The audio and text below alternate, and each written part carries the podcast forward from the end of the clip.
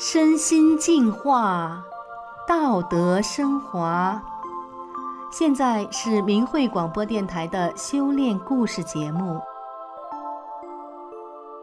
听众朋友您好，我是宋阳，今天和大家分享的故事是走上回归的路。故事的主人公李佳红生长在台湾，从小就是大家眼里的小公主。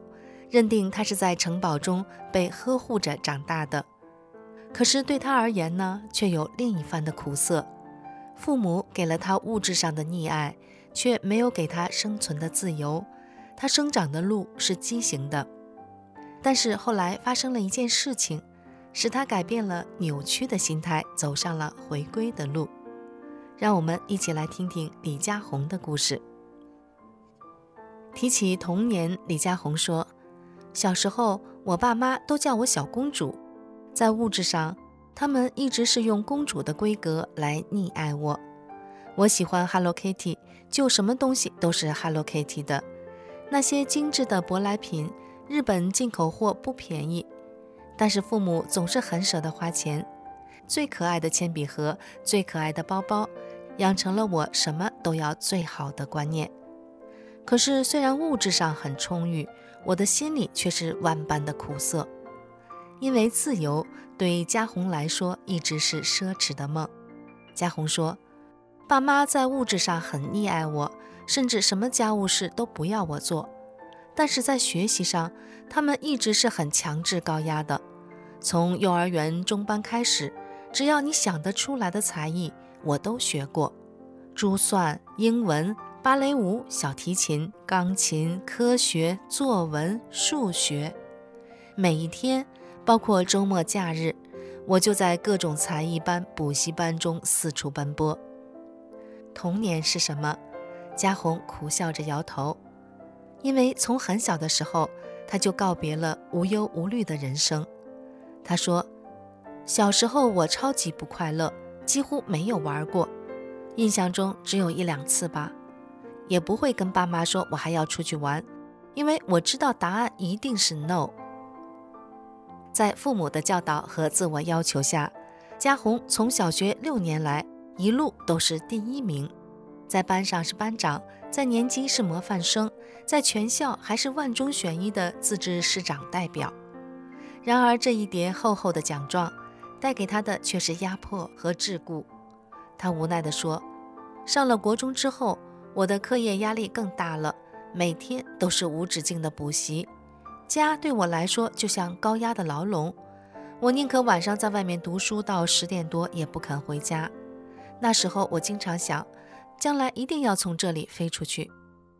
在父母双亲成绩至上的教育观下，分数就是一切的观念深入骨髓。家红说，功课不难，但是第一名的压力很大。因为我一路都是这样上来的，也希望自己一直都是第一名，真的是很辛苦的人生，没有一天可以喘息，没有一刻可以放心。家红甚至不能告诉别人，他自己已经心力交瘁了。随着联考逼近，家红紧绷的神经终于断裂了。他说：“国三的时候我崩溃了，我看着课本一直掉泪，怎么样都念不下去。”什么事都不想做，持续了好几个月。在高中联考前一天，我还边洗澡边大声哭喊着：“我不要考试了！”后来成绩放榜，我考上了第三志愿。爸妈说：“我怎么考上这个学校？”他们不肯理我。为了一定要比别人好，佳红从幼儿园开始就在焦虑中被逼着拼命向前冲。这场看似无止境的长跑比赛，终点线究竟在哪里呢？家红说：“一九九九年，我十八岁那一年，妈妈给了我一本法轮大法的主要著作《转法轮》，说是他们公司正在流行的书。我看了一个晚上，深受震撼，眼泪一直往下掉。整个看的过程中，我从内心深处不断的呐喊：我找到了。”我终于找到了，好像已经找到了千万年的感觉。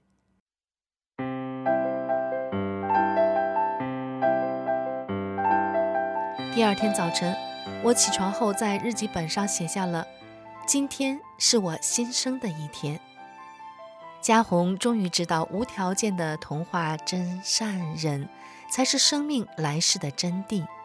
他说：“得法之后，我内心的痛苦一扫而空，人生有了真正的方向。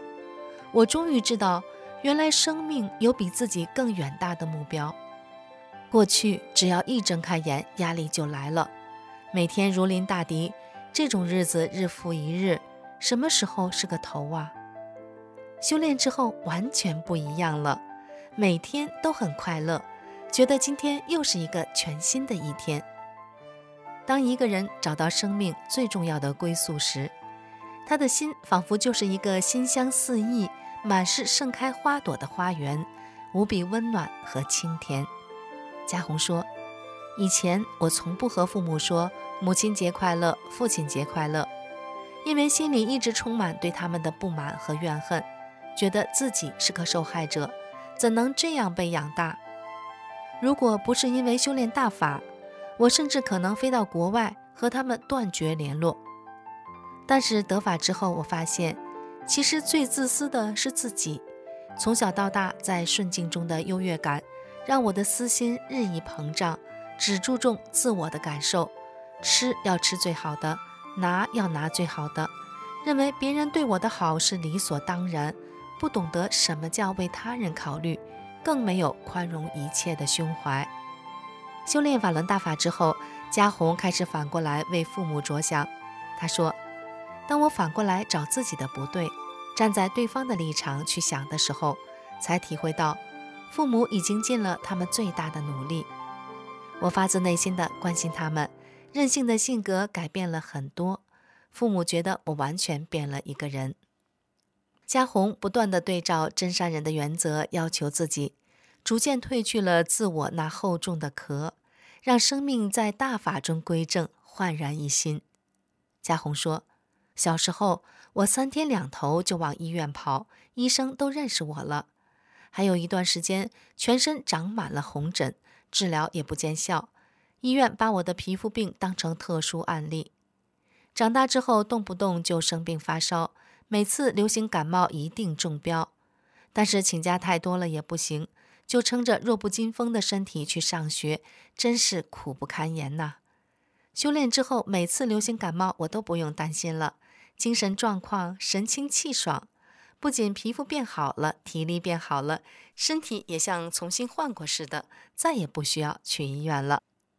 随着修炼年月的增加，嘉宏柔美的外貌仿佛停留在了二十出头的岁数。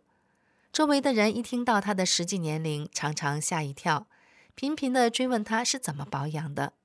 嘉宏说：“这时候我都会告诉他们，以前别人对我不好，我是耿耿于怀，心怀怨恨。”常和他人一言不合就发生冲突，修炼之后，我能看待人与人之间的矛盾，越来越能包容不同的人、不同的意见，设身处地地理解他人的难处。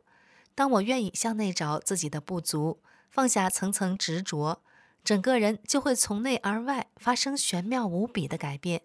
这一切都是通过修炼法轮大法自然达到的结果。二零一零年。嘉宏从第一志愿台大政治研究所毕业，在私人企业工作几年之后，于二零一四年考上了录取率大约百分之一的国营事业联招，在世界前五百大公司担任企业管理师。在办公室，嘉红温柔和煦的个性，同样是同事眼中的小公主。嘉红说：“办公室有位大姐跟我说，你的快乐是发自内心的。”每天都笑嘻嘻的，没有烦恼。我说是啊，那是因为我修炼法轮大法的缘故。